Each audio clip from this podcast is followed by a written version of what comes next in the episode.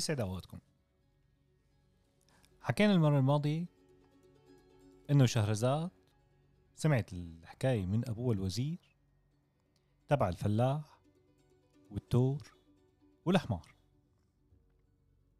وإنه قال لها إنه أنا ما حارميكي للموت بإيدي. لكن شهرزاد أصرت إنه تتجوز الملك شهريار. فقامت تركت ابوها وتحممت واخبرت العطر ولبست أحلى ما عندها. وطلعت. لقيت أبوها الوزير. معاني أختها دنيا زاد. وقاعدين عم يبكوا. قالت لهم شهرزاد ليش عم تبكوا؟ توكلوا على الله. وطخت عند اختها دنيا زاد وقالت لها بدك تساعديني مشان تشوفيني كل يوم. فأختها وهي عم تبكي قالت لها كيف؟ قالت لها إذا اجى حدا لعندك من القصر بتروحي معه. ولما بتشوفيني قاعدة مع الملك شهريار بتقولي لي والله يا أختي أنا كتير اشتقت لك. كنت خايفة اليوم ما تحكي لي حكاية مثل كل يوم من حكاياتك الغريبة والعجيبة. وحملت حالها شهرزاد وطلعت مع أبوها الوزير على محمل العروس. وهذا محمل العروس كانت كل العالم لما تشوفه تبكي وتبعي وتدعي على شهريار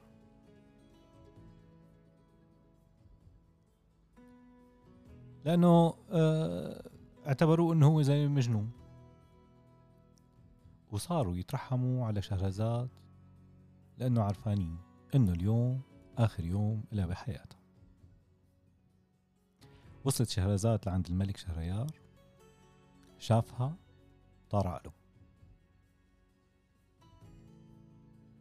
فقام الملك شهريار وصلها على آه، مخدعها يعني إنه غرفتها الخاصة غرفة العروس.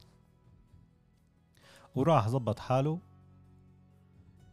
زبط شواربه حنجر دقنه تحمم مسواك وراح لعند العروس ليقضي الليلة. قام شاف شهرزاد قاعدة عم تبكي لك؟ شبكي. قالت له والله في عندي أختي الصغيرة اسمها دنيا زاد اشتقت لها. وخايفة اليوم يكون آخر يوم بحياتي وما أشوفها. فقال لها تكرم عينيك. ولكن شكلها ما غصة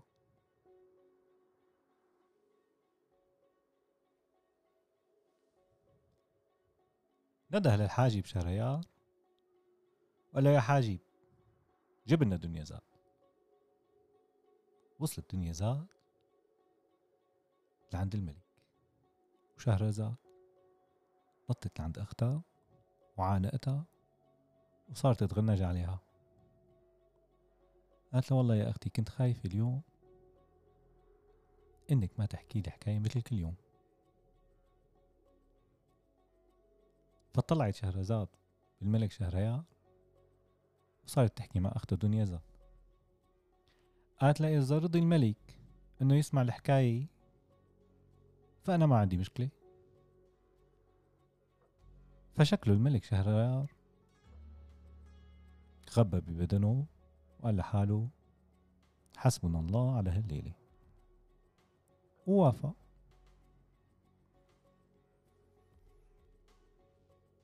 أخذ الملك شهريار وضعية المستمع. وشهرزاد كمشت عن عود عنقود عنب وناولته إياه أنه خذ سلا واسمع القصة.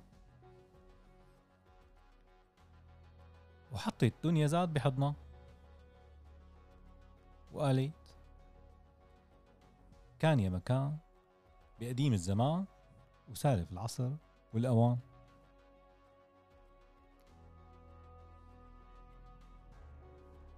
كان في تاجر بالتجار الكبار.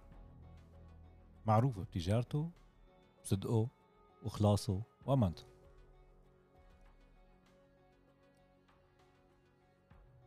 يوم من الأيام كان راجع من السفر والدنيا كانت شو؟ حط زواته تحت شجرة وارتاح وطلع هالزوادة فيها. خبز وتمر وسمنة وعسل. فهو عم بياكل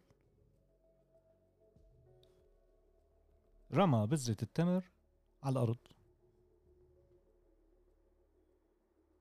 شوي وما تلاقي غير الأرض هزت هز وطلع من تحت الأرض عفريت.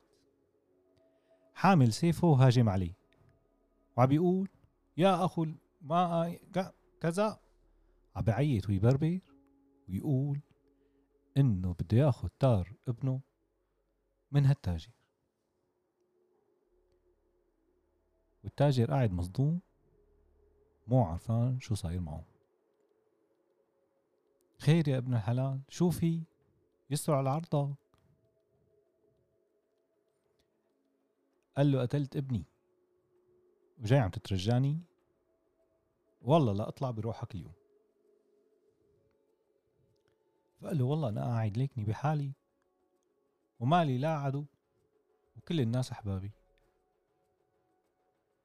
قال له يوم رميت أنت بذرة التمر وعت على ابني وابني مات بسببك.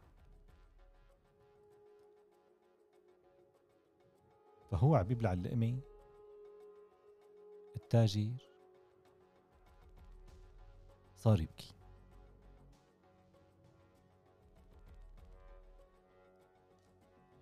قام العفريت عمل هيك رفع إيده وإجا بده يحط سيفه على رقبته. قال له التاجر دخيلك. في معي أمانة لناس ببلادي. وما حلوة بآخر الزمان يقولوا عني حرامي. وأخذت المصاية تبعون وهربت. فالجني قال له شو بدك؟ قال له أعطيني مهلة سنة. بروح بودي المصريات لعند أهلها وبشوف ولادي ونسواني وبأمن عليهم وبرجع لك بعد بسنة. فالعفريت لما شاف إنه الزلمة أمين ومبين عليه الصدق قال له طيب. سنة 365 يوم. باليوم 65 بتكون عندي. قال له طيب أمرك. حمل التاجر أغراضه وصار يركض مثل المجنون. وصل على الضيعة صار يحكي للعالم إنه أخي خذوا هي أماناتكم واستروا ما شفتوا منا وراح لعند أهله حكى لهم إنه أنا بقى معكم هالفترة. وبعدين كيت كيت كيت كيت صار معي. ولازم أنا وفي الأمانة. صارت الأولاد تبكي. والنسوان عملت مناحة. والتاجر كامش هالمسبحة وقاعد يستغفر رب العالمين.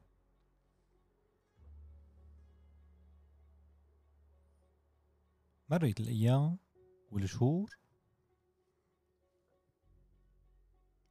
وحمل التاجر درب طريقه. قبل بيومين وودع أهله وراح.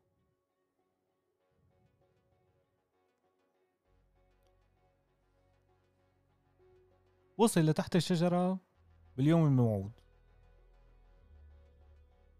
هو طال الطريق على تسبيح واستغفار ودعاء إنه يا رب فرجها علي قعد تحت الشجرة. فبيمرق قدام منه زلمة كبير. دقنه طويلة. ماشي معه غزالة رابطها بجنزير. فسلم عليه وقال له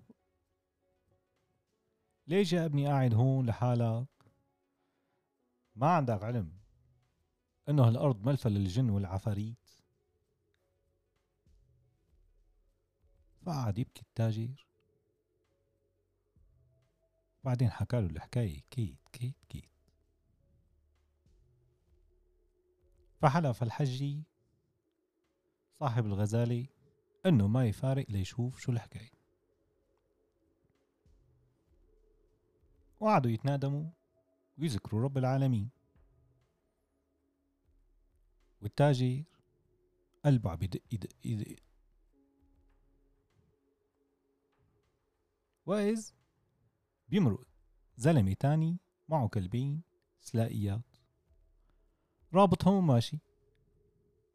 قالهم شو القصة؟ فحكوا له الحكاية. فقعد وقال هالحكاية غريبة عجيبة. ولسه ما حمي تحته؟